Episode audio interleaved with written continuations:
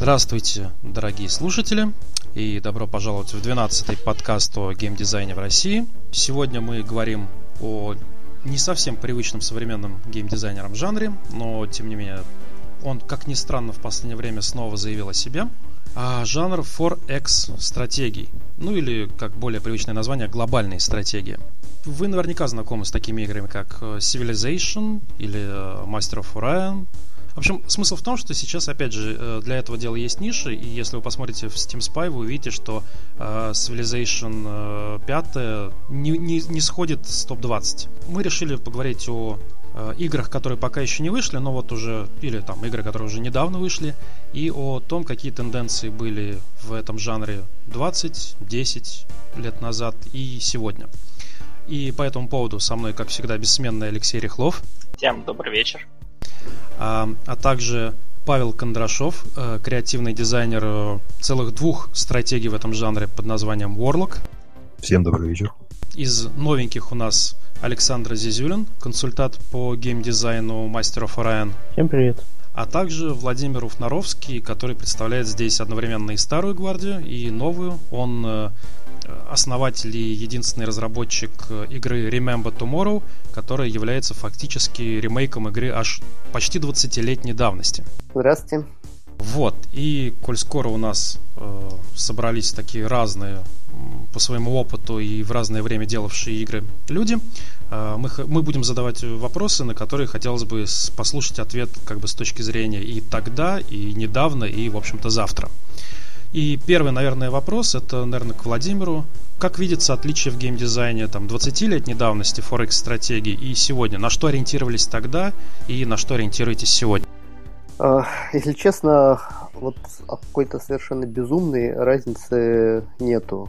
Э, разница единственная в возможностях. То есть, если там 20 лет назад приходилось в первую очередь думать о том, как все вот это вот многообразие попробовать запихнуть в 4 мегабайта оперативной памяти, то сейчас э, идет скорее борьба за то, чтобы найти нужный баланс между количеством фич, которые хотят игроки, ну и, э, и разумным набором фич, которые реально сделать, реально хоть как-то там отбалансировать, научить искусственный интеллект с ними дружить. А, в общем, сейчас речь идет о том, чтобы не запутаться в возможностях. Хорошо, спасибо. А, тогда следующий вопрос у нас э, к другому ремейка делу, к Александру. Вот сегодняшний Master of Orion, который там выйдет, надеемся, в этом году, в его разработке используются ли какие-то методы, которые использовались тогда, там 20 с лишним, 25 почти лет назад? Сложно говорить про методы, поскольку команды все-таки разные. Мы используем труд и опыт людей, которые делали оригинальный of Orion, но все же не опираемся ни на код, ни на напрямую геймдизайн старого продукта, а делаем игру, исходя из э, современных реалий. Я так думаю, что всякий раз всякий человек, который только задумывается о том, чтобы создать э, глобальную стратегию, он так или иначе какие-то вещи изобретает. То есть можно опираться на best practice, можно понимать, что а, в десятке игр что-то было сделано тем или иным образом, но всякий раз а, это про то, чтобы пропустить через себя вот этот опыт а, планирования множества аспектов дизайна и того, что происходит в игровом мире, и контроля либо автоматизации а, этих аспектов. Вот э, раз ты заговорил о планировании, есть такое как бы сказать, научное, что ли, научно обоснованный вывод о том, что человек может держать в поле своего внимания не более семи сущностей одновременно. Вот это как-то накладывает ограничения на разработку форекс-стратегии в вашем случае? Я, собственно, поэтому и заговорил про автоматизацию. Накладывает, несомненно, людям постоянно нужно напоминать о том, чем они занимались буквально 10 минут назад. Что важно? Важно дать человеку понять, где он находится здесь и сейчас, какая ситуация в его космической, либо планетарной империи, чтобы он эту информацию мог считать очень быстро. Исходя из этой информации, построить у себя в голове какой-то грандиозный план на миллион ходов вперед, но потом каждый ход он должен легко понимать, а, как он от ситуации ход назад сдвинулся в этом плане. То есть должны быть notification, должны быть э, какие-то алерты, которые приходят ему и сообщают. Вы достроили ферму, на планете А, вы достроили завод на планете Б, противник обошел вас в военной мощи на, на третьем ходу, вы обошли его в дипломатической мощи на четвертом ходу. Таким образом, э, мы даем ему возможность сравнивать себя с другими постоянно и при этом помнить в голове только о глобальном плане, не контролировать каждый свой э, шаг на каждой планете в каждом городе. Мы в любом случае не даем пользователю забыть о важном действии. Он просто не может проделать следующий ход, пока не а, выполнил важные действия во всех своих а, городах, в данном случае, на всех своих планетах и со всеми своими флотами. Вот я просто помню, что мне этих фичей не хватало в старых Civilization, когда жал уже конец хода, а потом вспоминал, блин, у меня же там закончилась постройка, я забыл назначить новую. Хорошо, перейдем к Павлу. Павел, я правильно понимаю, что дилогия Warlock немножечко так основывалась на Master of Magic? Да, но Э, тут такая хитрая ситуация, можно сказать, что там много было основателей. Э, в свое время, особенно в обзорах, часто сравнивали с цивилизацией. Дело в том, что мы использовали, собственно, наши же э, наработки, еще взятые из Кодекса войны, может быть, кто-то такую игру помнит, Wargame, да, чисто Wargame, фэнтезийный, вот. Там движок был переработанный магией крови, там же появилась впервые фича там уничтожение отрядов, то есть фигурки у нас э, выглядят как не просто там один человечек с подписью 10, 10 юнитов, что на отряды какие-то. Вот, то есть мы оттуда взяли, собственно, основу движка, вот, и очень сильно, очень сильно смотрели на Master of Magic. Изначально вообще парадоксы не хотели что-то такого Master of Magic реинкарнация. В каком-то перв, первой рабочей версии игра даже очень похоже называлась. Чего-то там Master of... Э, не ну, помню точно. У Warlock даже было подзаголовок Master of Arcane. Да, да, да, вот как раз. Как раз Master of Arcane в результате остался под заголовке. Вот, и было придумано отдельное название. Изначально игра называлась Master of Arcane. Вот, то есть, в принципе, туда вели очень многие корни, потому что наш э, ведущий дизайнер, да и я сам, э, да и, собственно, глава нашей фирмы, мы все еще выросли в тех старых играх на мастеров Magic. С удовольствием рубились ночами и очень много пытались именно возродить на новом, ну, в новом качестве. Примерно то, о чем Александр говорит. Вот такой вопрос. Просто Master of Magic у меня вспоминается как игра с э, весьма таким не, не кислым упором на боевку, поскольку там и половина заклинаний была, даже больше, наверное, половина заклинаний было про боевку, и, собственно, бой был тактический. А, вообще, как по-вашему, в Форекс-стратегии насколько ну, можно или нужно делать фокус на тактические бои? Давайте, наверное, по очереди ответим и начнем со старейшего, с Владимира, и затем э, Павла и Александра. Насколько сильно нужны боевки Форекс-стратегиям? Ну, тут мнения, если честно, очень сильно расходятся, потому что вот э, с одной стороны можно услышать, что вроде как только 10% игроков э, заинтересованы в тактических боях, в глобальных стратегиях, а вообще, э, вроде как мы играем в стратегию, поэтому не нужно отвлекаться на всякую мелочь, типа там индивидуальных тактических боев.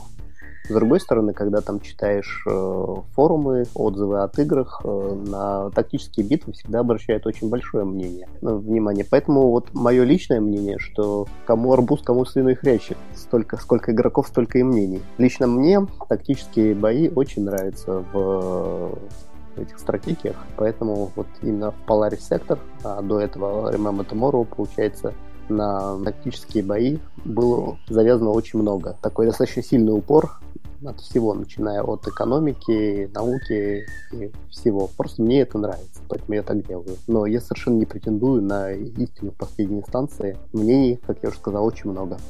Окей, Павел? Ну, ну я в целом согласен. Вот, я просто хотел добавить, что 4X, они же вот потому у нас 4X, да, Explore, Expand, Exploit, Exterminate. И, в принципе, для каждого игрока, наверное, есть свои любимые занятия. То есть, как кто-то любит строить, развивать империю, кто-то любит исследовать новые горизонты, а кто-то, собственно, уничтожать. Как раз, когда вот вопрос звучал про сочетание фич в мне кажется, иногда приходится решать, делаешь 4X игру, что для тебя важнее. Сделать все сбалансировано или что-то из этого выделить. Мы в свое время как раз решили, что мы Exterminate э, будем выделять немножечко, то есть некоторые упор на тактические бои сделаем, но не будем их делать отдельными, мастеров значит, было на своей, на своей отдельной карте. Пытались, то есть это было в прототипе, но оказалось, что это слишком долго и слишком уже ну, как это, слишком олдскульно. Все-таки какие-то фичи меняются. Это все-таки современным игрокам как бы им хочется этих вещей, но чтобы охватить больше территории и больше аудитории, такие вот решения принимаются, когда давайте, а давайте не будем, давайте упростим, давайте попроще как-нибудь сделаем, но с упором на боевку.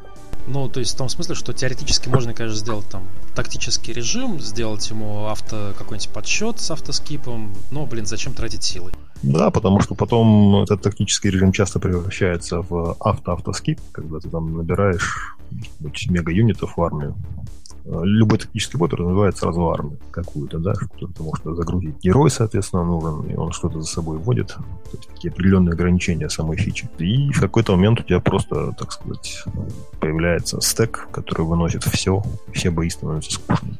Вот этого как раз хотели избежать, поэтому решили от таких боев на тактической карте уходить. Хорошо. Э, Александр, вот ты как разработчик э, стратегии будущего, ближайшего, как считаешь,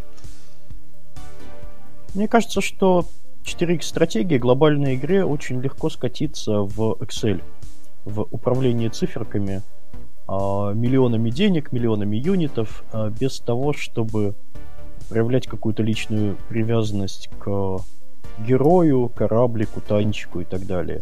И здесь тактические бои как раз-таки позволяют немного отвлечься от а, адмиральства и перейти на уровень прапорщика, который гоняет нескольких бойцов по плацу, а потом по полю боя, командуя каждым из них, ну, либо хотя бы задавая общую картинку, как они будут сражаться, и буквально глядя своему противнику в глаза. В этом смысле мне кажется, что тактическая боевка в глобальных стратегиях важна. Возможно, ее количество, количество важных боев не должно быть слишком большим, то есть сражение за столицу противника это важный бой, который хочется разыграть руками, а обычное столкновение с, варвар... с варварами или там с пиратами это то, что можно пропустить на автобое. Ну вот как-то так. Другое дело, а какое влияние тактическая боевка оказывает на результат стратегического сражения, на результат мерения силами. Если сделать возможность через тактические действия приобретать серьезное преимущество над противником, то тогда возникает большой вопрос, а где, собственно, глобальность стратегии, где долгосрочные планы, если можно одной армией раскатать 10. Поэтому вот тут всегда нужен баланс, чтобы было, была возможность какое-то преимущество получить, будучи хорошим тактическим полководцем, но и при этом не стать им бой, просто выносящий все и вся одним маленьким флотом. Кстати, хотел э, добавить к Александру словам то, что вспомнилось еще про of Orion, ну, оригинально, конечно, первый. Тут все верно. Действительно, именно так, когда подходишь к решению этой фичи, действительно хочется сделать такой баланс э, уверенный, но при этом часто бывает, что самые вот вспоминающиеся э, как бы сессии, да, игровые, самые вспоминающиеся игры приходят как раз тогда, когда у тебя появляется чудовищное преимущество. То есть, когда у тебя уже есть флот э, звезд смерти, и ты, наконец, начинаешь там выносить, не знаю, этих мерзких, нужно подчеркнуть. Вот. Потом этим начинаешь хвастаться. То есть, как бы часто бывает так, что если флоты примерно одинаковые, то ну, как бы, рассказать-то особо ничего. Я долго сражался, но победил там. Уничтожили у меня там дофига. А вот когда у тебя 5 звезд смерти выносят 50 батлшипов вражеских, вот это повод для гордости. Я полностью согласен с ребятами, что действительно до тех пор, пока боевка не превращается в рутину, она, конечно, нужна. Но если в какой-то момент она превращается в рутинные действия, то она будет скорее отпугивать игрока. Ему надоест играть просто в нее. В этот момент лучше давать игроку, конечно, возможность их скипать, чтобы был какой-то auto-resolve или еще что-то. А, я хотел добавить, э, есть такая игра, Endless Legend, по-моему, называется. Там очень хорошо сделано uh, вступление вот в эту тактическую боевку, потому что там в зависимости от того, где находится твой отряд, а, зависит то, как сгенерится карта, где они дерутся. То есть на самом деле используется а, стратегическая карта для создания тактической карты. И там можно очень хорошо придумывать вся, всяческие всевозможные ходы, где там встретить врага. То есть имеет смысл не просто напасть на него или э, не просто обороняться в каком-то месте, а именно подобрать нужное место и там атаковать. Это очень круто. Поддерживаю. Кстати, там очень красивое, изящное такое решение было сделано. А вот скажите мне такую вещь. Каким вы видите своего игрока? То есть понятно, что в разное время были разные люди, там 20 лет назад это, наверное, были в основном такие компьютерщики, около компьютерные люди, там 10 лет назад в эти стратегии играли, наверное, уже их такие наследники духовные, и, соответственно, вот вопрос еще, кто будет играть э, в ближайшее время. И начнем традиционно с Владимира. А, ну, по моему мнению, сейчас, э, да и раньше, и сейчас э, основные игроки, играющие в Forex, это люди, э, у которых еще и есть свободное время. Потому что типичная Forex игра требует хорошо много времени для того, чтобы в нее поиграть.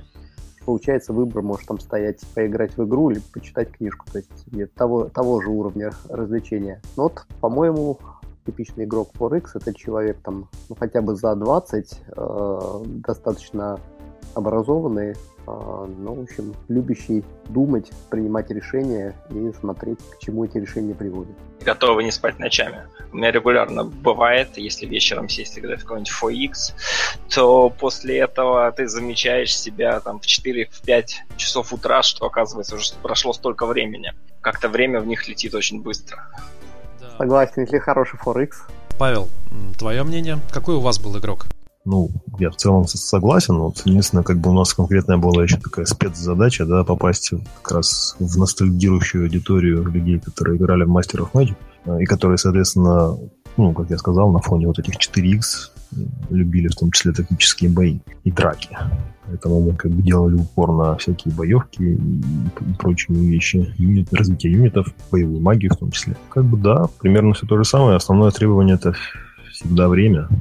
Классическим, ну это не совсем уже даже 4X, не знаю, как назвать, глобальной стратегией. Отдельный вопрос, где провести границу, но классическим примером могут быть стратегии от парадокса. Например, Europe Universalis по некоторым признакам попадает под 4X, по некоторым немножко выбивается. Но там очень много времени уходит. То есть, если посмотреть даже на Steam, сколько в среднем игрок затрачивает поиграть одну партию, то там какие-то чудовищные цифры. Вроде там 120 часов. Легко. Просто одна партия. И потом еще хочется играть снова и снова. У, у, у нас в Варлаге тоже. То есть те, тот народ, кто залипал, то как бы начинал играть. То есть там, если смотреть на Ютубе, летсплей, то есть там 50-60 серий летсплея, которые никто не смотрит, но народ продолжает играть и снимать.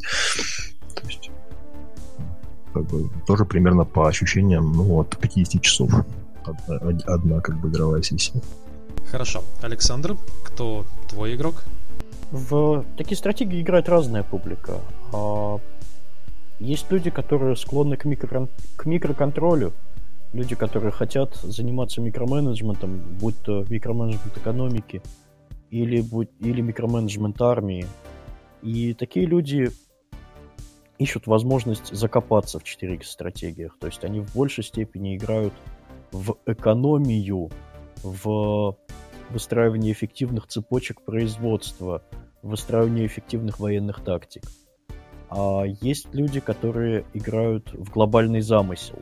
И для этих людей скорее важно придумать у себя в голове, как должна пройти их игра, выстроить этот длинный план.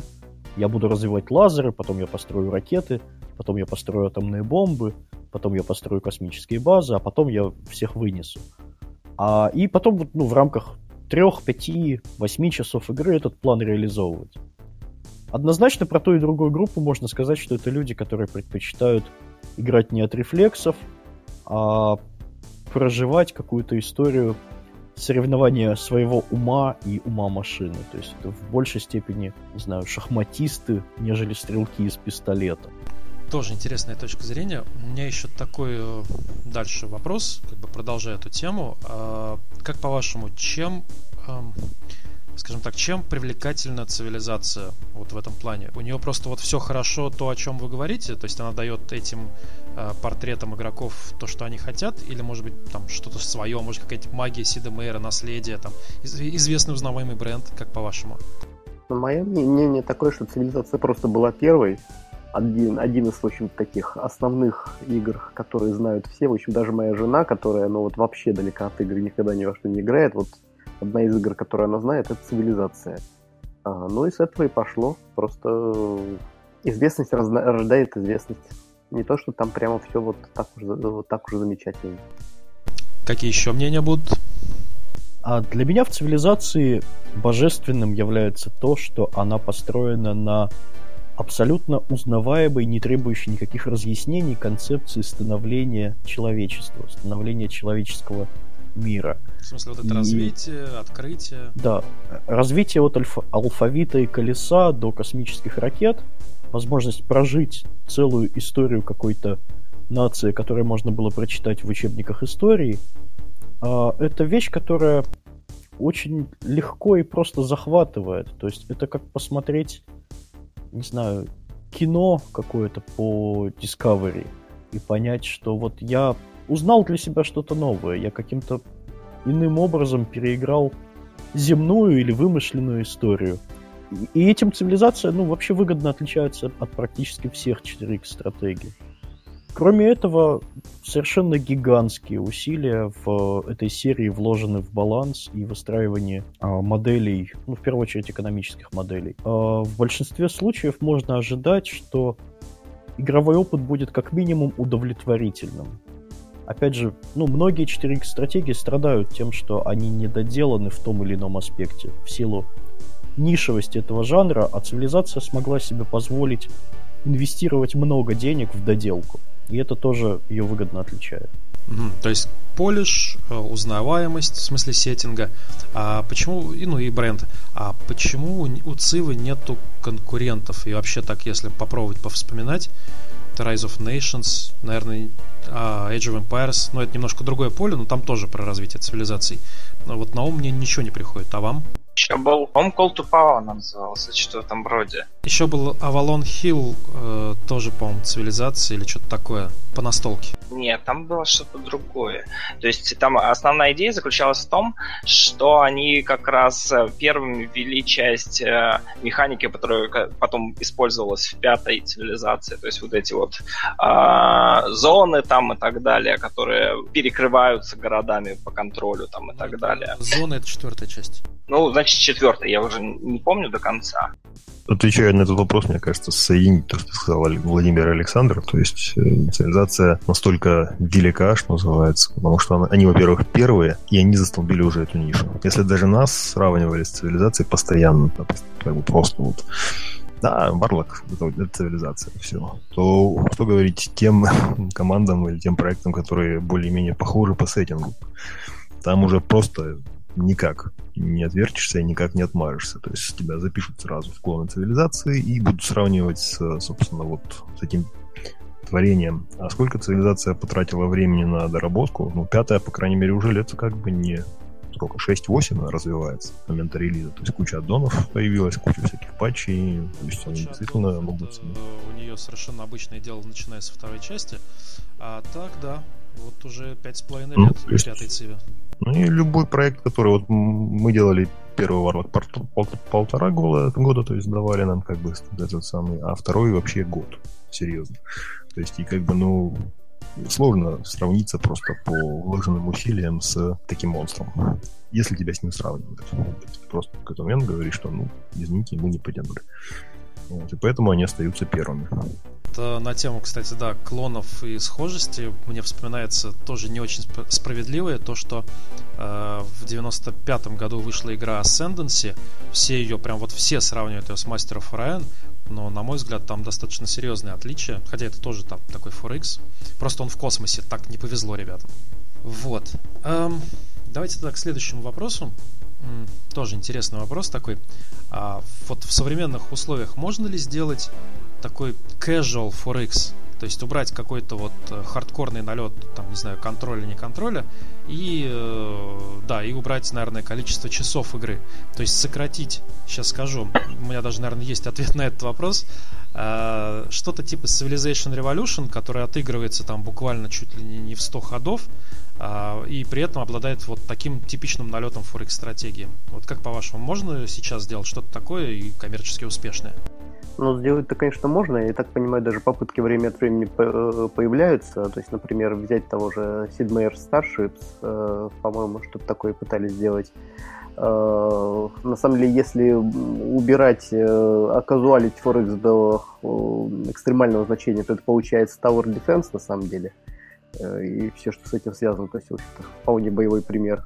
Ну, а если не убирать э, полностью, вот не казуалить полностью, то тогда получится все-таки недоделанная Forex, которая будет, с одной стороны, э, как бы которая будет не очень хорошо отзываться любители классических Forex, с другой стороны, она будет еще все-таки недостаточно совсем уж казуально, чтобы привлечь большое количество новых игроков. Хм. Саша, а как ты думаешь, можно вот тот же of Orion ну, снизвести до уровня такого более потребительского?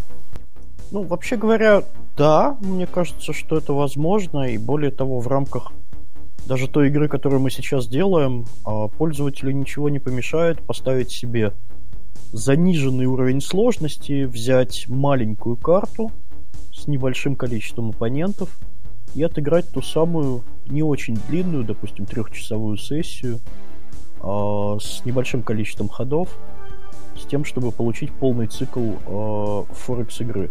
Скорее всего, в рамках такой игры он не реализует часть стратегии.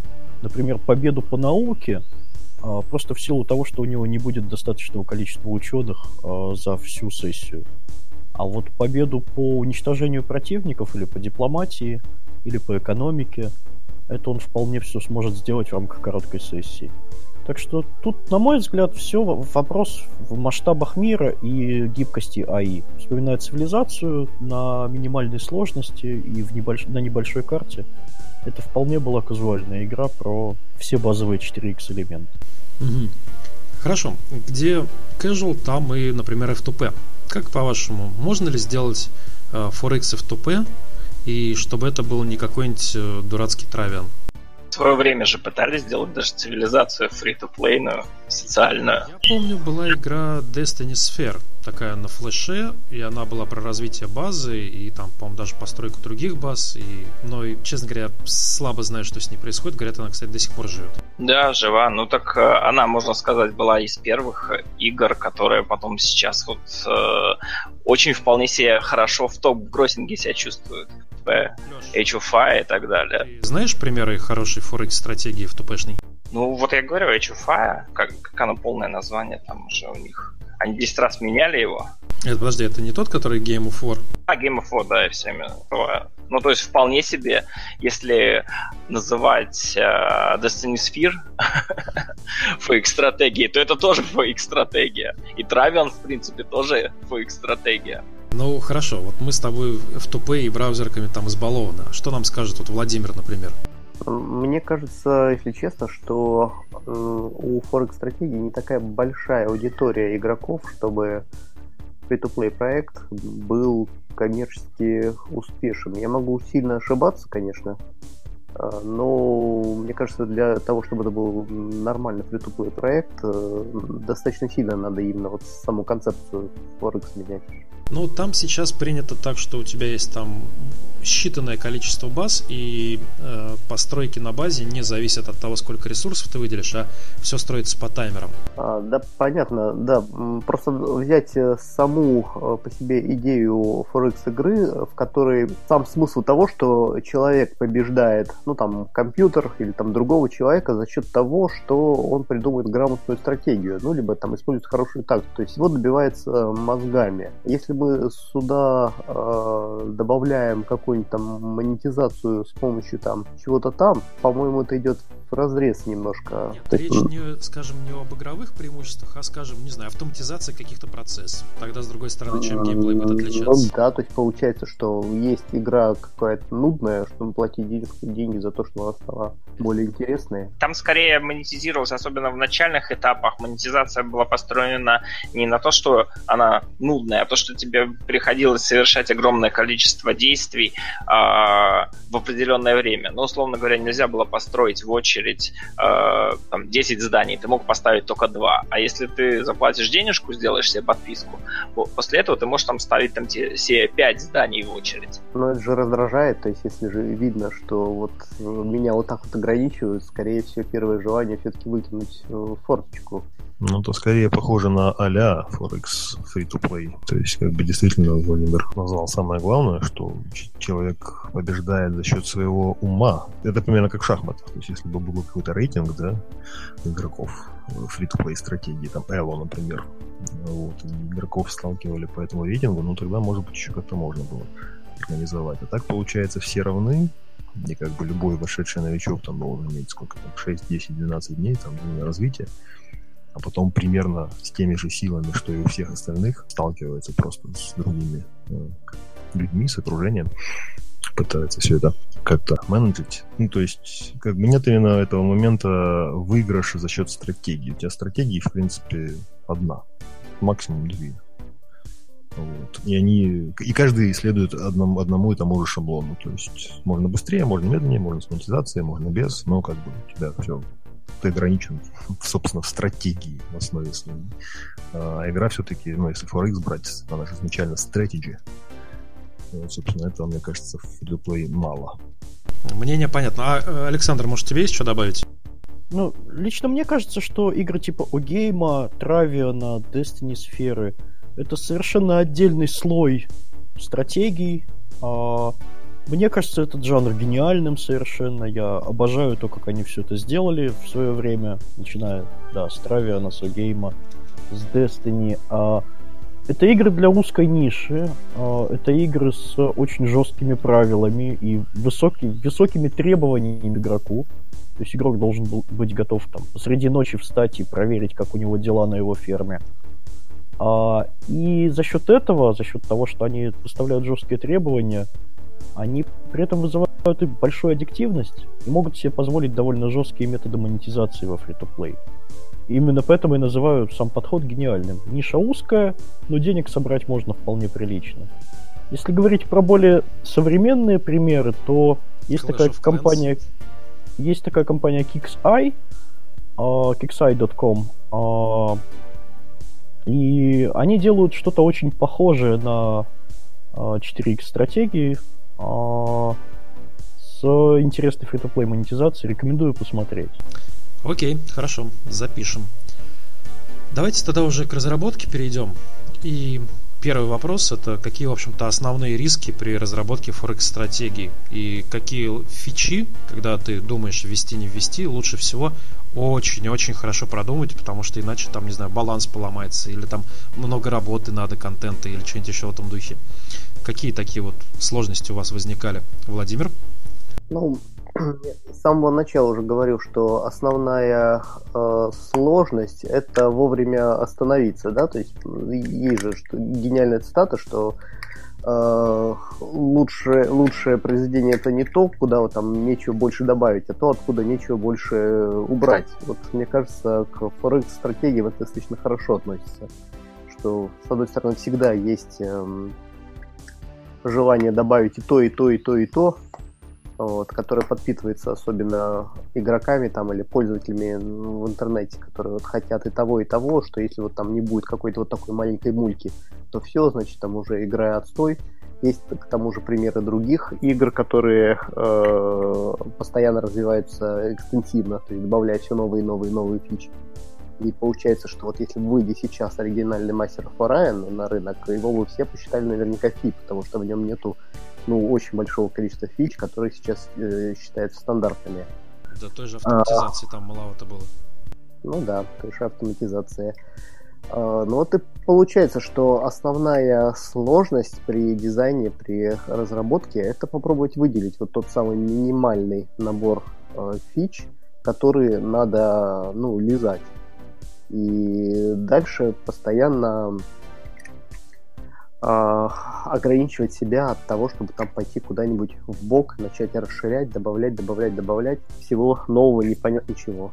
Понятно. Павел, а с какими сложностями ты столкнулся, разрабатывая Варлока?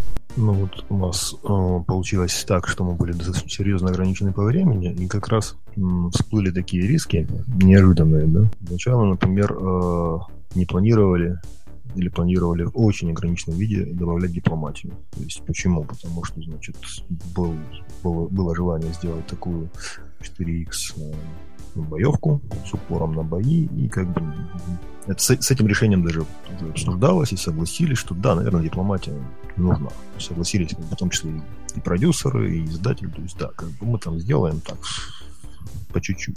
Оказалось, что нет. Оказалось, что жанр 4X стратегий требует дипломатии, то есть игроки не понимают, когда ее нет. И ее нужно закладывать э, раньше. То есть ее нужно сразу продумывать, сразу закладывать и делать, э, ну, может быть, в минимальном виде, но, но продуманной, цельной.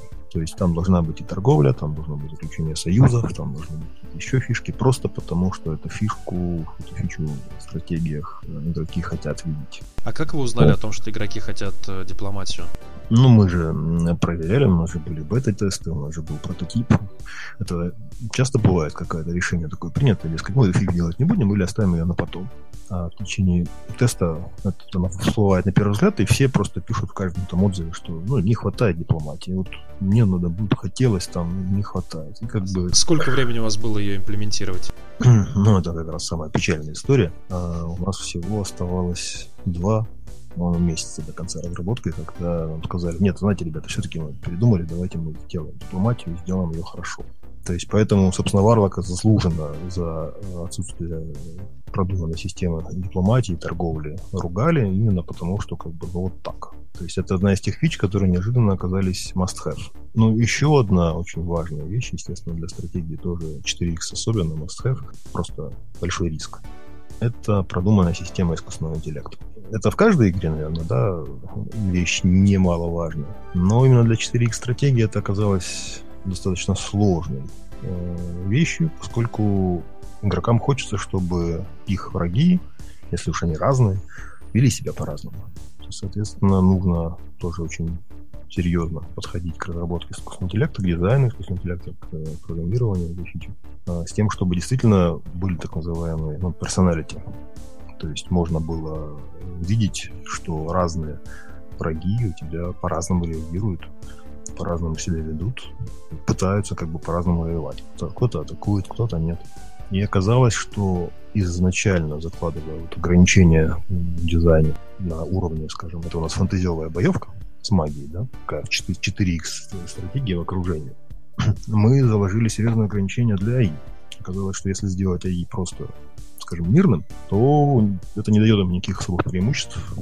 Просто просто его раскатывают, и все. Вот эти две вещи, я бы сказал, я, на мой взгляд, то есть мы с ними столкнулись именно как с двумя, наверное, приоритетными э, фичами разработки 4X. То есть боевку сделать достаточно просто. Ну, как бы ты ее можешь э, продумать, придумать, сделать. Э, даже баланс рас достаточно просто оказалось сделать.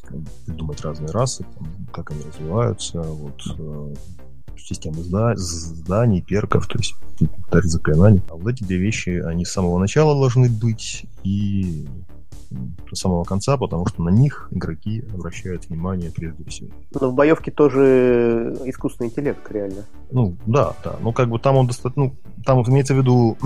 там он может быть просто простым, он может реагировать на какие-то, так сказать, вызовы, да, то есть он может сражаться.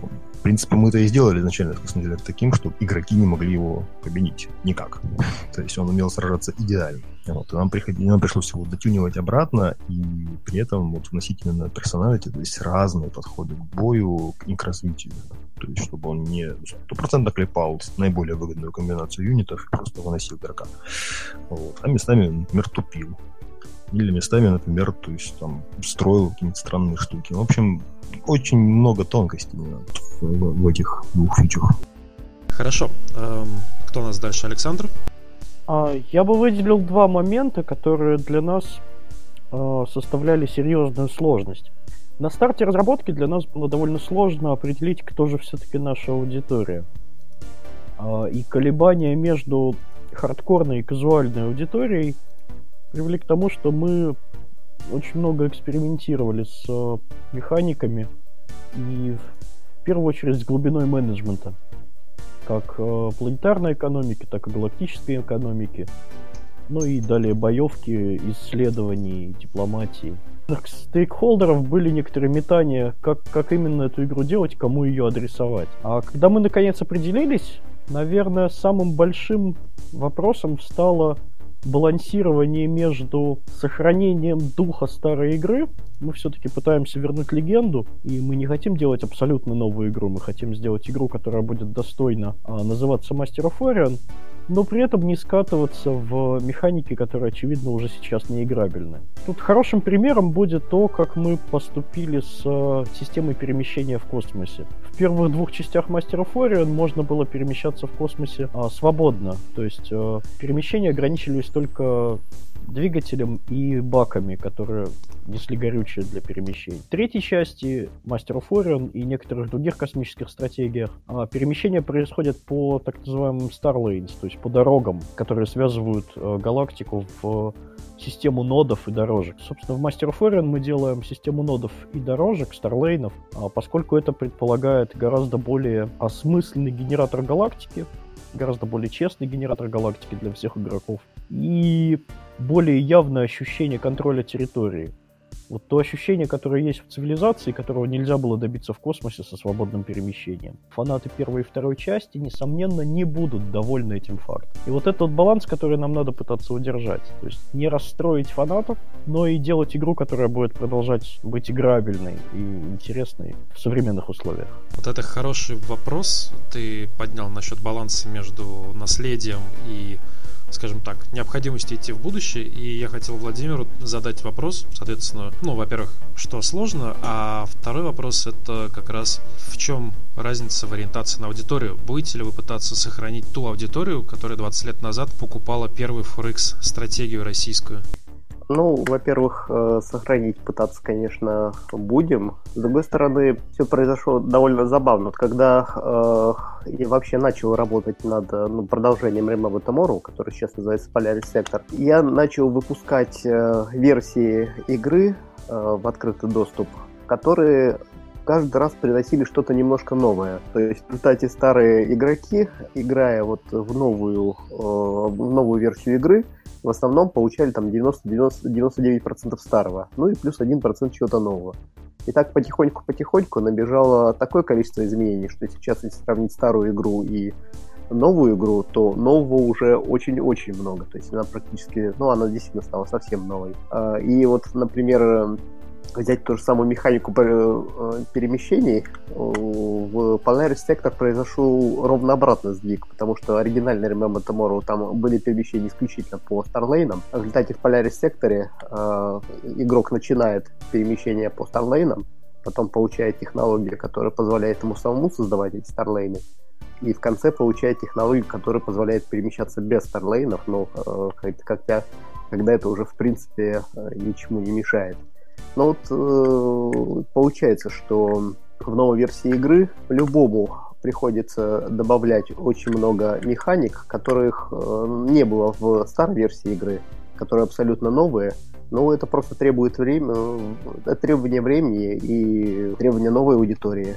Но тем не менее, я думаю, что и для старой аудитории игра стала как минимум не хуже. Хорошо. То есть в целом с портретом игрока ясно. А вот э, еще такой вопрос насчет игроков, аудитории и так далее. Насколько им интересен э, лор, сюжет игры? Насколько вы считаете значимым? Потому что в цивилизации понятно, там нарратив простой. Ты отец нации, ты, значит, должен привести к доминированию и успеху. А вот э, в целом, как вы считаете, это сильно важно? Вот все-таки космические стратегии там, ну, мы отыгрываем человечество против каких-то совершенно незнакомых выдуманных рас. Там в фэнтези мире мы тоже непонятно за кого играем, непонятно за что сражаемся. Э, как вы считаете, нарратив и сюжет и лор э, мира это сильно важная вещь? Ну и начнем с Владимира. Да, если честно, по-моему, не особо. То есть совсем без нарратива плохо, э, но если пытаться делать нарратив на уровне РПГ, то это тоже плохо. Ну, не особо народ любит, когда им управляют, когда его заставляют идти по какой-то дорожке. То есть все-таки сам э, смысл форекс-стратегии в том, что человек сам принимает решение, что он делает, куда идет, как развивается. И если нарратив начинает этому мешать, то такой нарратив не нужен. А если вообще, э, если мы говорим про прописанность мира, про его глубину, про то, что ты там, ну, существо, да, мыслящее, разумное, но вот только что вышло в космос и там столкнулось с уже старыми, развитыми, э, более, может быть, мудрыми э, соперниками. Вот в этом смысле имеет смысл игрока погружать ваш, вот в этот контекст? Не, ну это здорово. То есть тут все, э, по-моему, вопрос о цена-качество. То есть сколько мы потратим времени и ресурсов на создание этого нарратива, да, и что это принесет в реальную игру. То есть если получается, что мы, нам нужно потратить просто какое-то вот безумное количество времени на придумывание мира, создание истории, описание его, дальше протаскивание всего вот этого вот э, сквозь игру так, чтобы это было э, ну, не противоречиво, и при этом реально игроки на это будут обращать не особо много, потому что это не имеет прямого отношения к цели игры. Ну и не знаю, нужно ли это. То есть если студия обладает ресурсами, чтобы себе позволить это сделать для галки, ну хорошо. Если это небольшая там компания, либо еще хуже, там индивидуальный разработчик типа меня, у меня просто нету ресурсов на то, чтобы это делать. То есть я это считаю не настолько важной, важным элементом игры, как любой из там, четырех иксов. То есть одна из та вещь, которую, в принципе, можно пожертвовать, либо сделать его, свести к какому-нибудь разумному минимуму. Это может быть одновременно и USP игры, потому что, допустим, тот же самый Age of Wonders, э, все его части, особенно последняя, очень сильно, скажем, основная кампания там завязана на историю происходящей. Там даже часть игровой функциональности блокируется, связанная именно с происходящим в истории. То есть она тоже может найти определенных своих каких-то фанатов и так далее, которым, наоборот, будет нравиться то, что вот у нас теперь не просто куда хочу, туда иду, а что-то происходит в мире. Мы в свое время очень много потратили времени. Собственно, я этим занимался для разработки лора. Вот. И, в принципе, я неожиданно согласен с Владимиром. То есть вот для 4X стратегий лор — это штука опциональная. Но в каком смысле? То есть э, действительно игрокам всегда приятнее себя с кем-то персонифицировать.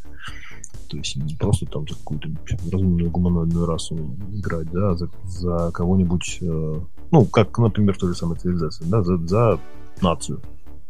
Ну, по-моему, замечательная фишка, которая всегда работала. То есть там я хочу играть за русских. Под, там, не знаю, Ты будешь играть за Екатерину Вторую. Да, за Екатерину Великую.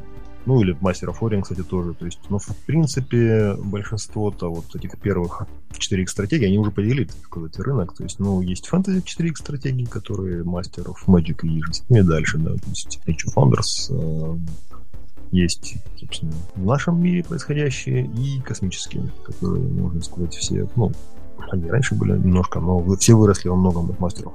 И просто такой совет небольшой, который вот...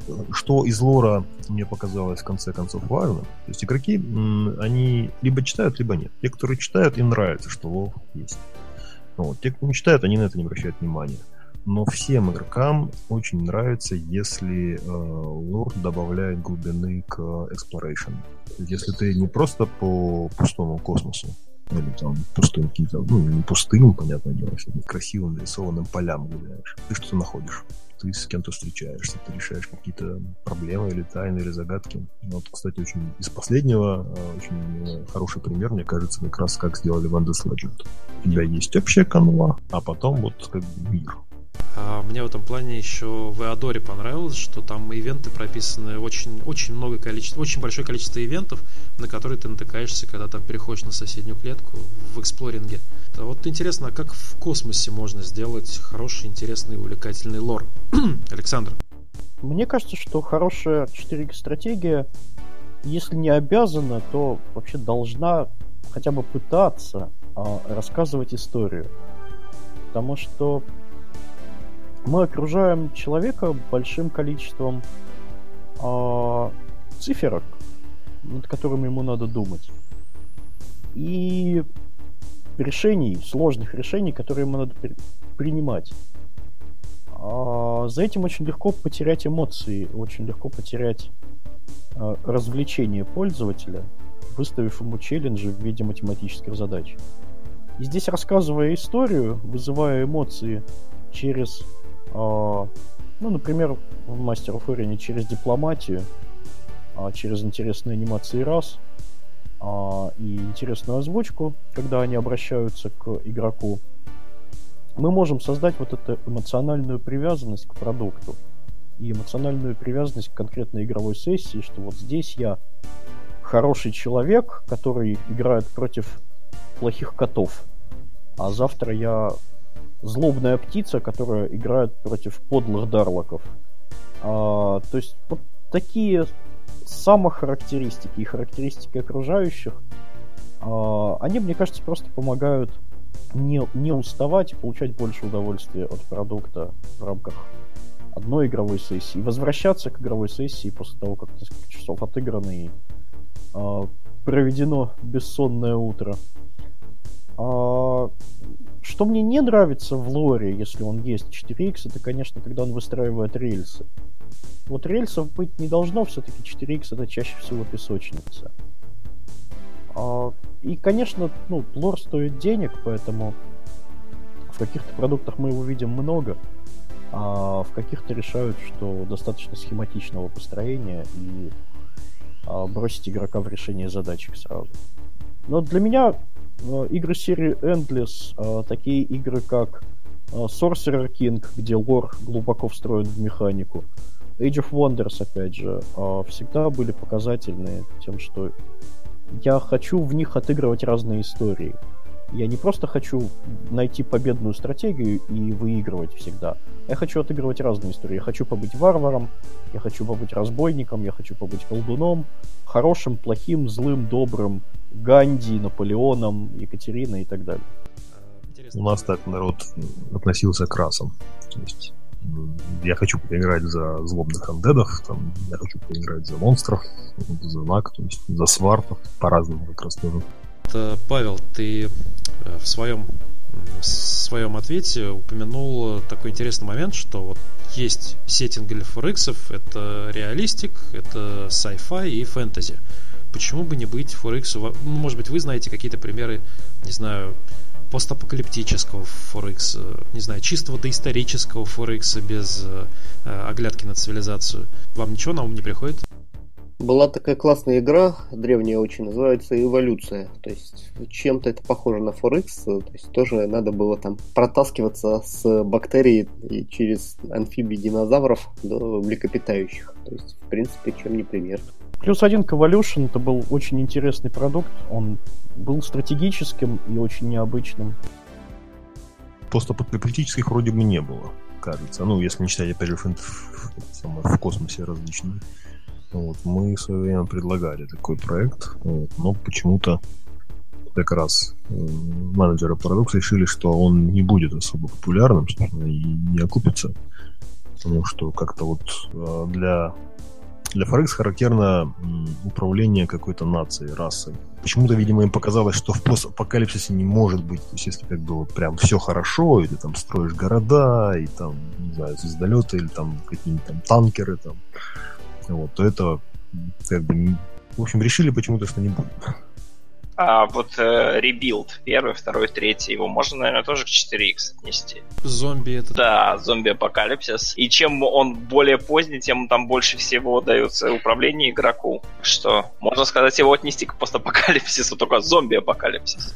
И там игроки не равны все-таки. Ты против орды зомби, и ты, твоя задача это отстроить, фактически отстроить базу, укрепить ее и отбиваться от зомби. На самом деле реально удивительно, что на волне зомби-бума э, не возникло никакого зомби 4X, потому что ничего сложного сделать зомби 4X-то, в общем-то, нету. Возможно, кстати, причина в том, вот как говорил Павел про цивилизацию, что нету хорошего знакомого сеттинга, который сразу бы цеплял. Ну, потому что цивилизация — это э, развитие человечества, там космос — это как бы мечта многих, что многие хотят хотя бы пофантазировать, как это может быть. А вот еще чего-то такого вот, чтобы также цепляло на глобальном уровне, просто, возможно, нужно придумать. Да, ну магия туда же, да, фэнтези туда же. Ну, то есть, видимо, потому что, опять же, сложно проассоциировать себя с чем-то несуществующим. С предводителем зомби. Ну, блин, было бы же круто. Ну ладно. Нет так нет. Ну вот, собственно, Sorcerer King, который я только что упоминал, он в некотором смысле необычен, потому что игра там, хотя и в фэнтези мире идет, но там игра идет в преддверии апокалипсиса, в мире с нарастающим, как бы это так вежливо сказать. В общем, приходит там уже, приближается. Э, это дает очень интересный experience с той точки зрения, что, ну, во-первых, есть всегда зло, да, которое, вот оно, зримо, и оно может разрушить, оно, собственно, стремится разрушить твой мир. И ты сам можешь решать, двигать мир к разрушению, либо противопоставлять себя этому. А из таких же странных камерных развлечений можно выделить Last Federation. Не знаю, играл ли кто. Last а. Federation, ну там боль... очень много экшена, насколько там, ну, я бы не сказал бы, что это все-таки 4X. В Last Federation есть прослойка стратегических решений, когда мы принимаем решения за другие расы, как мы им помогаем, либо воюем с ними, они сами осваивают космос и так далее. А да, и есть прослойка тактических боев, которые экшеновые. Но вот это тоже интересный подход, потому что мир там маленький а, и познается мгновенно, но при этом очень много решений, которые нужно сделать, чтобы потом смотреть, как они влияют на изменение мира. Давайте вернемся на самом деле чуть-чуть назад. Мы поговорили о фичах, о наиболее важных, о наиболее сложных. Что должен уметь геймдизайнер, который вот наигрался там, в Циву, в Мастера, во всех мастеров, в Европу поиграл и хочет сделать свою глобальную стратегию. С чего, на чем ему основывать вот свой... Вот есть у него идея, да, там есть какие-то отдельные детальки в этой идее. А, где хребет где вот основа, с которой начинаются все форекс-стратегии? Владимир?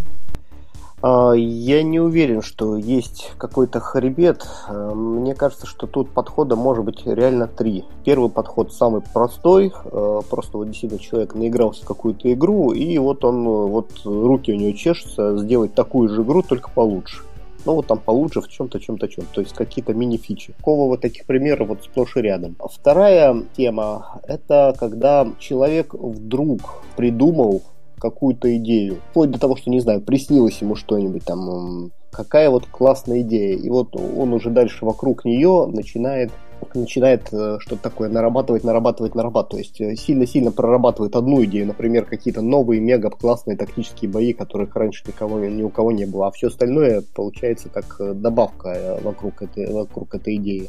То есть таких примеров тоже есть. А, ну и третье, это просто такая аналитическая работа, что села командочка, посмотрела, проанализировала существующие проекты и решила придумать что-то новое, что вот их игра будет отличаться а, от такой-то игры таким-то элементом, от такой-то игры таким-то элементом. То есть э, делают какую-то такую сборную солянку от противного. То есть, в принципе, тоже подход. Но, не знаю, лично мне по душе вот второй подход ближе всего, когда просто придумается что-то свое оригинальное э, на грани гениального, но дальше уже все развивается вокруг него.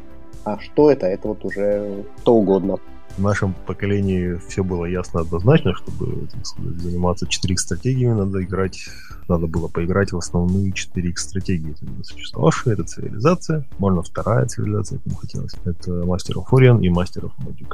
Сейчас все поменялось немножко, сейчас хорошо бы, да, если цивилизация уже пятая, ее надо играть э, Master of Orion, новый, надеемся, будет не хуже старого. Вот. Ну и, так сказать, скромно хочется поиграть в Варлока. Ну, ну ладно, в Age of Wonders эти тоже подойдет. А потом уже садиться писать ДЗД.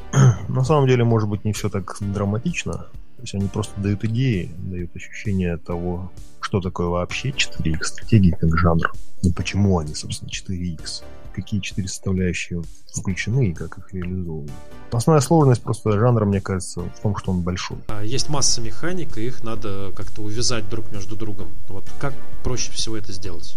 Всегда есть два варианта решения, но это любой задача. Это сложная задача в данном случае. То есть два варианта решения. Либо идти от того, что ты хочешь сделать, то есть какой должна быть игра, либо идти э, с обратного конца, то есть сначала проанализировать как раз те самые базовые элементы и, собственно, на них уже строить. То есть сначала, собственно, мир, потом исследование мира, потом развитие, потом или, собственно, сразу, если ты видишь Если у тебя есть Vision, и ты знаешь, чего ты хочешь, идти от финального Vision к базовому элементу. Я правильно понимаю, что э, вот в первом варианте нужно просто представить себе какую-то ситуацию или картинку, понимать, что ой, вот здесь там игрок сделал то-то, а другой сделал то-то, и уже исходя из этого описать, а он сделал то-то, потому что правила такие-то, а этот ответил так-то, потому что у него правила такие-то, и дальше из этого обрисовываются системы. А во втором случае сначала обрисовывается каждая система отдельно, а потом пытаются их э, как-то свести и увязать друг с другом. В целом, да, просто это верно для всего, не только для 4X стратегий. И если говорить конкретно о жанре,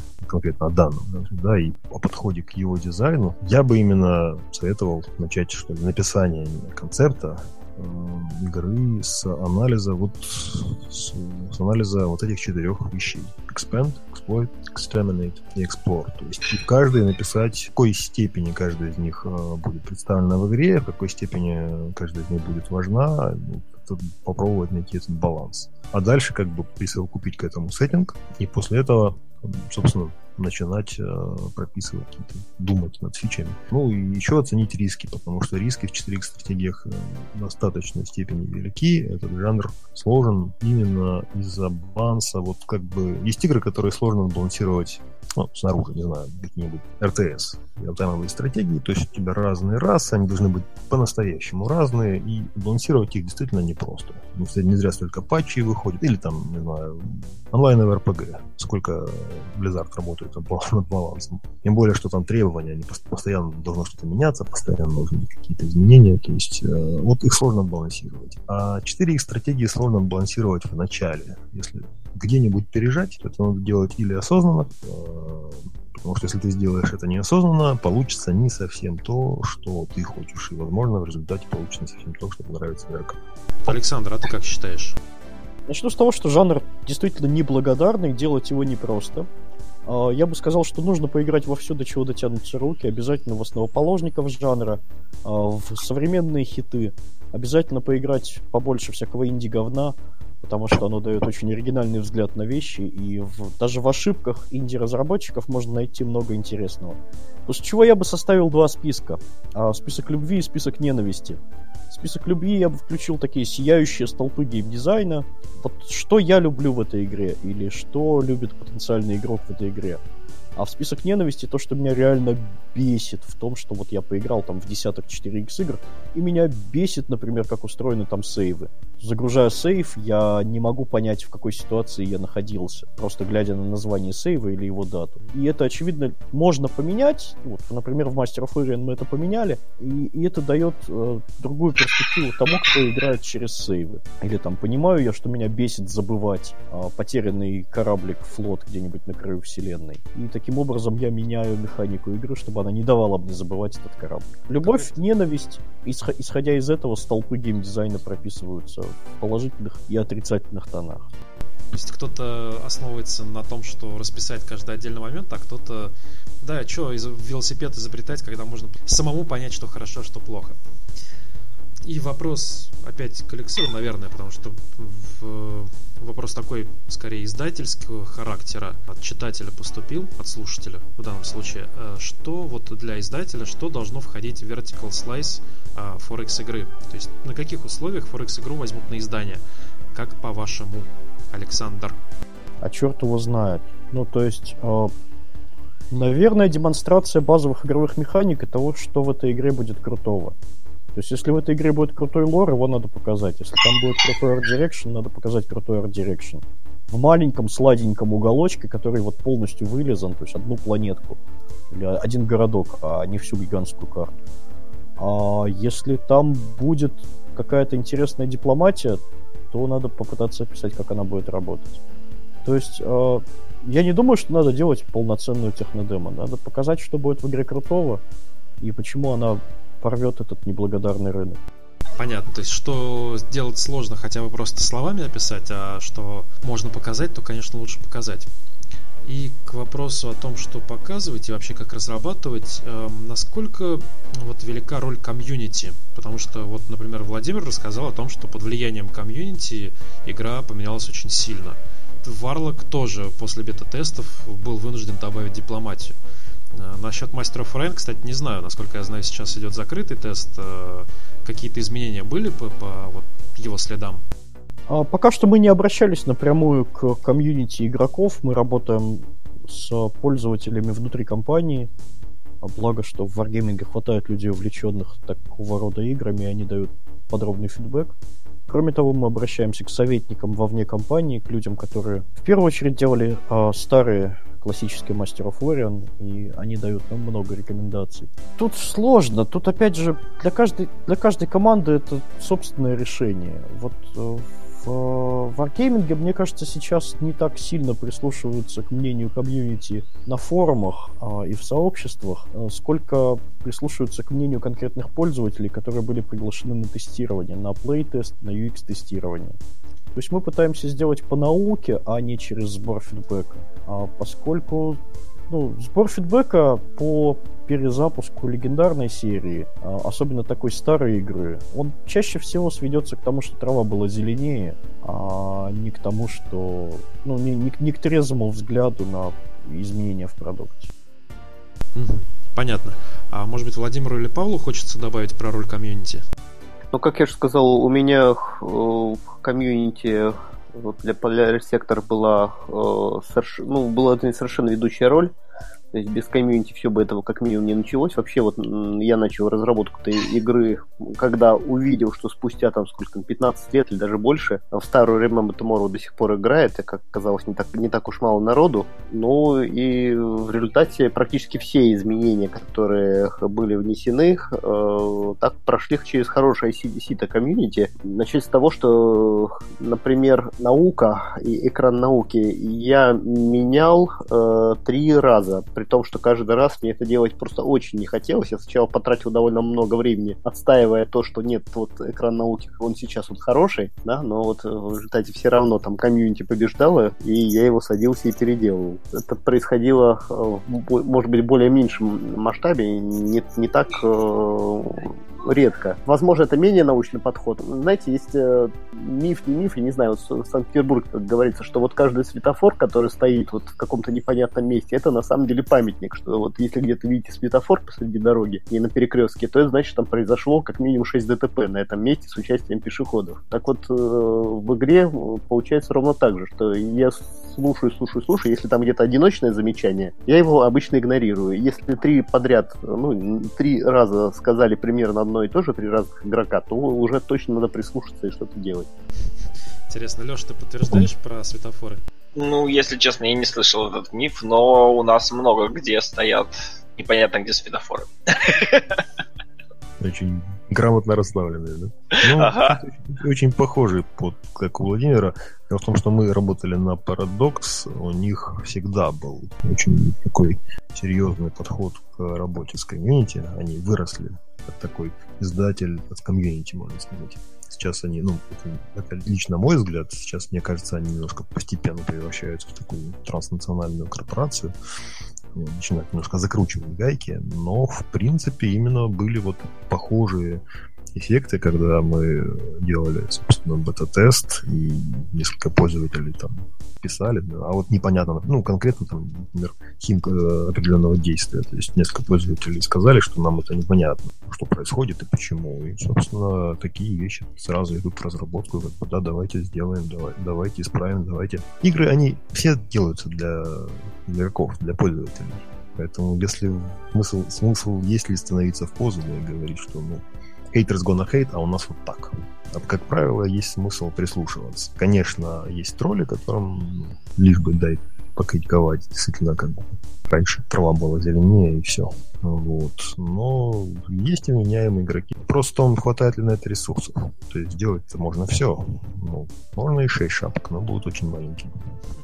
Ясно. То есть есть тут разные подходы. Можно обращаться только к опытным экспертам и opinion-мейкерам. Можно тупо количественно вычислять, э, где узкие места, и, соответственно, как-то селективно вычленять, что нравится, что не нравится, то и править. Хорошо. А, еще один вопрос. Честно говоря, не успел его правильно переформулировать, он тоже получен от наших слушателей.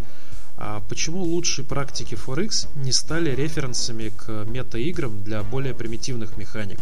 Опять же, повторюсь, я не очень э, успел его правильно сформулировать, но подозреваю, что это означает примерно следующее, что у нас есть некий э, core геймплей, э, который влияет на некую метамеханику. Ну, грубо говоря, есть Master of Orion, в котором э, боевка это когда ты лично там пилотируешь самолет и, э, в смысле, извините, звездолет, и там в одиночку вынес вражеский флот, э, или там, не знаю, разбомбил планету и тем самым повлиял на вот эту громадную мета Forex игру. Кто-то может высказаться на этот счет?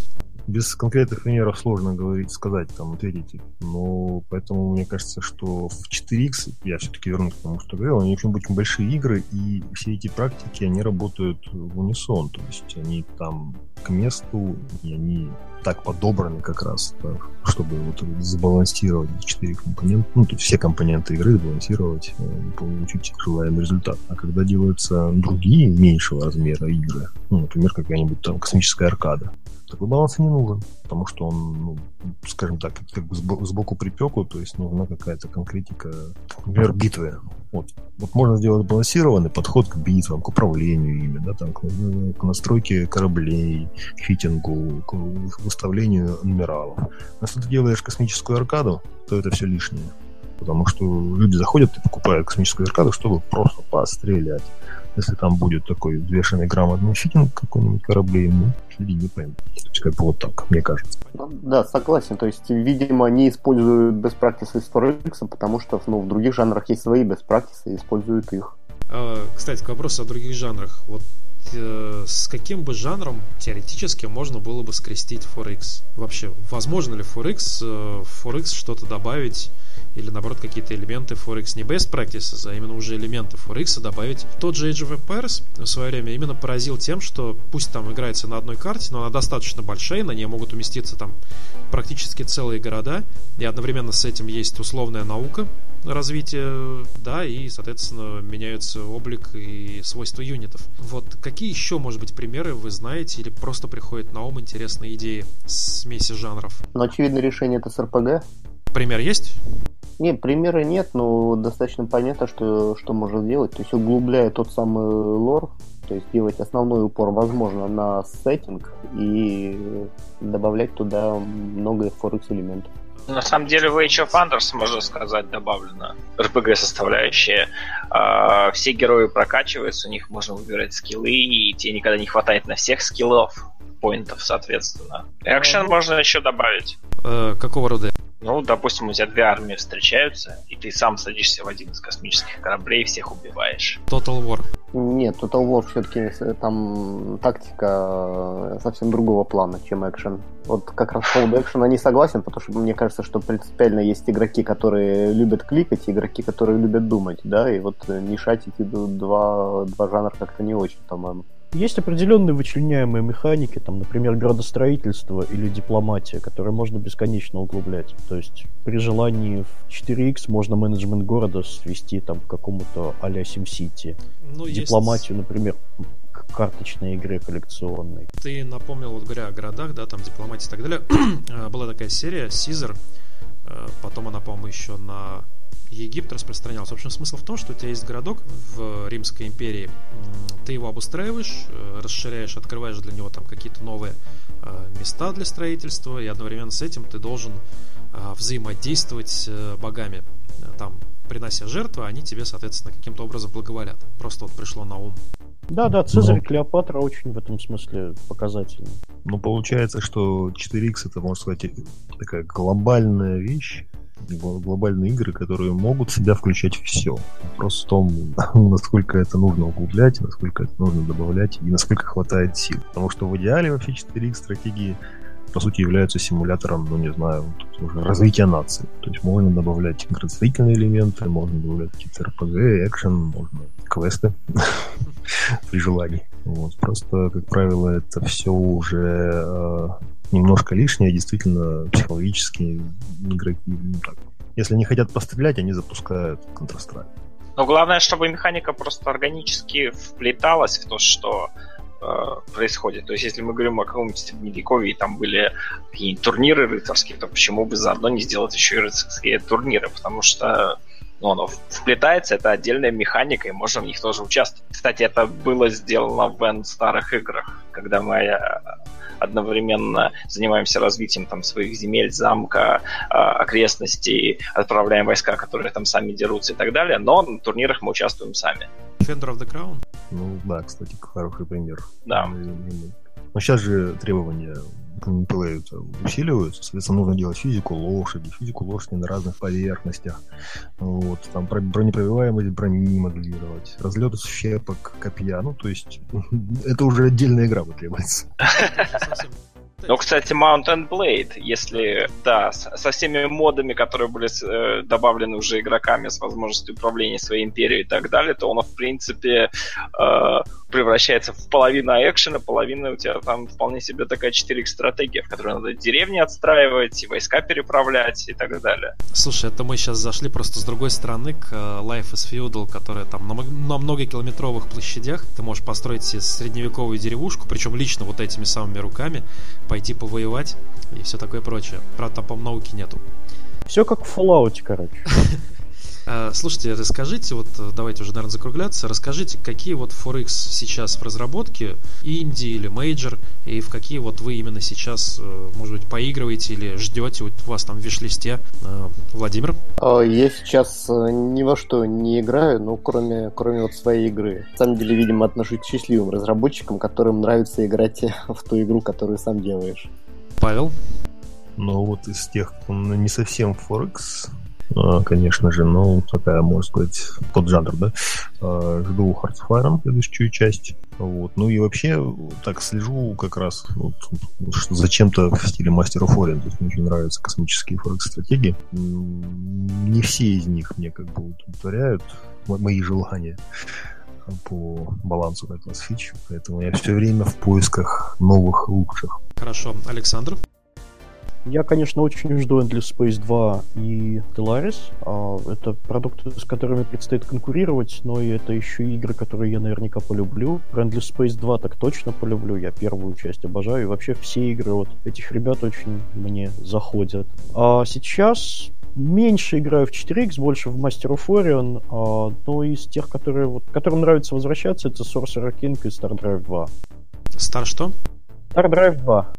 Первый раз слышу. Надо будет посмотреть. Это довольно интересная э, фанатская работа на тему Мастеров Орион. Э, первая была такая довольно сильно отличалась, вторая в чем-то больше похожа, но в целом это ребята, которые э, с удовольствием пародируют Legacy Master of Orion, вплоть до того, что во второй части финальный босс называется Master of Orion. Ты, кстати, видел этот самый, как его, Open, нет, Free Orion? Да, конечно. Судя по тону, все понятно. Хорошо, давайте тогда последний вопрос. Э, нет, он сегодня будет не про айдлеры, потому что я и сам не знаю, как скрестить Форекс с айдлерами.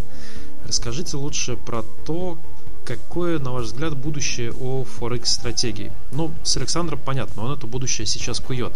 А Владимир, вот как ты считаешь, ты в своей игре воплотишь э, будущее Форекс стратегии или, по-твоему, есть еще к чему стремиться, просто ты не торопишься? Вопрос, конечно, подговоркой. Э, нет, я считаю, что в Polaris Sector будет довольно много э, механик, которые определят, э, в частности, дальнейшее развитие Forex. То есть я, честно говоря, надеюсь, что довольно много оттуда смогут взять те, кто будет делать игры дальше. А если смотреть на какое-то вот будущее вообще, в принципе, что будет, э, такое ощущение, что сейчас, возможно сейчас после выхода сразу нескольких больших э, тайтлов будет такое достаточно продолжительное затишье. Ну, то есть опять какой-то цикл, когда все наедятся форексами, и там будет выходить какая-нибудь с перерывами раз в три года Галцива, и, в общем-то, и все. Ну, скорее всего, да. Окей, Павел, ты, конечно, сейчас уже не делаешь форекс-стратегии, но как по-твоему, в чем их будущее? Ну, история развивается циклически, разработки в том числе. То есть появляются новые технологии, новые движки, новые платформы. А, и рано или поздно кто-то говорит, ребята, давайте сделаем игру. Вот я играл в такую похожую новую цивилизацию или новый мастер Офориан. То есть, то есть мы видим не последнюю цивилизацию, не последний мастер Офориан, мы видим вот э, как бы пройдет вот это вот например, прошлый год был достаточно богатым. Прошлый, позапрошлые года были достаточно богатые на фэнтезийные 4X стратегии неожиданно, да, то есть Warlock 2 вышел одновременно, например, с Age of Empires третьим, практически одновременно, то есть разница в неделю. Вот. Сейчас некоторое опять затишье происходит. Э, я думаю, что вот просто вот это вот желание делать хорошая 4X стратегия, оно всегда есть у разработчиков, как только появляются средства, пытаются сделать лучше, чем было раньше. А знаете, реальный прорыв будет, когда будет что-то новое в технологиях искусственного интеллекта. Вот как научится хорошо и писать, вот тогда будет реальный прорыв в Forex. Ну, кстати, да, плюс один. Давайте все-таки тогда послушаем Александра. Может быть, у него есть альтернативное мнение насчет будущего Форекса. Да, мне кажется, что следующим шагом могло бы быть продвижение таких стратегий в область э, массового взаимодействия игроков между собой и соревновательности массовой. То есть для меня, повторюсь, для меня Травиан и игры типа Destiny Sphere в свое время выглядели гениальными. Мне кажется, что если это еще раз повторить, то есть сделать продукты, которые будут опираться на каноны 4X и позволять людям проживать длинные истории там, на месяцы и годы а в окружении друзей и врагов с развитием там, своих цивилизаций, построением альянсов и так далее, это может быть интересно, и это может быть с точки зрения и расширения рынка, и денег тоже любопытно. Другое дело, что вот я, я сейчас не скажу, как это сделать, но мне кажется, что вот там можно копать. Концепт, который ты описал, был в цивилизации, которую Сид Мейер делал для Фейсбука. Там были циклы в несколько недель, по-моему. Каждый игрок, соответственно, развивал свою нацию, они взаимодействовали, дипломатия, обмен ресурсов, все дела. Вот. Но, по-моему, она даже из беты не вышла в итоге. Я не говорю, что это будет просто, но мне кажется, что, грубо говоря, что рынок, например, космических 4X до сих пор ждет своей EVE Online. То EVE Online, то есть игра глубокая, с серьезной экономикой, серьезной политикой, кланами, а, действительно большими пространствами для exploration, она должна случиться. То, что мы видим в космосе сейчас через Star Citizen, через Elite Dangerous, оно должно, мне кажется, в стратегиях найти свое отражение. Я вот примерно про это. Хорошо, что ж, э, Алексей, что тебе принесет завтрашний день? Ну, на самом деле, я думаю, что, ну, плюс к тому, что уже всеми было сказано, что еще если появятся какие-нибудь нейроинтерфейсы, позволяющие нормально отдавать команды своим гигантским флотам и так, или армиям, или еще чем-то, потому что сейчас ты не можешь реально командовать нормально своей армией. Ты должен выставлять какие-то паузы, если у тебя очень много войск, чтобы дойти до нужного отряда мышкой, его выделить, отправить его куда-то и так далее. И вот если появится возможность управлять им действительно, ну, хотя бы голосом, нормально голосом, а не так, как сейчас это можно сделать, а, то это будет действительно очень круто, и можно будет делать реальные крупные какие-нибудь баталии там или еще что-то, а, которые сейчас просто просто невозможно сделать из-за того, что это превращается в огромный микроменеджмент, либо они становятся бессмысленными, что на самом деле ты управляешь всего несколькими сущностями, а остальное все делает за тебя э, искусственный интеллект. Тоже точка зрения. Ну что ж, вот на этом теперь все. Большое спасибо за то, что вы пришли в подкаст и высказали свое мнение про Форекс-стратегии. Спасибо, что слушали нас. Спасибо всем. Приятно было пообщаться. Всем спасибо за компанию. Было интересно пообщаться и до следующего раза.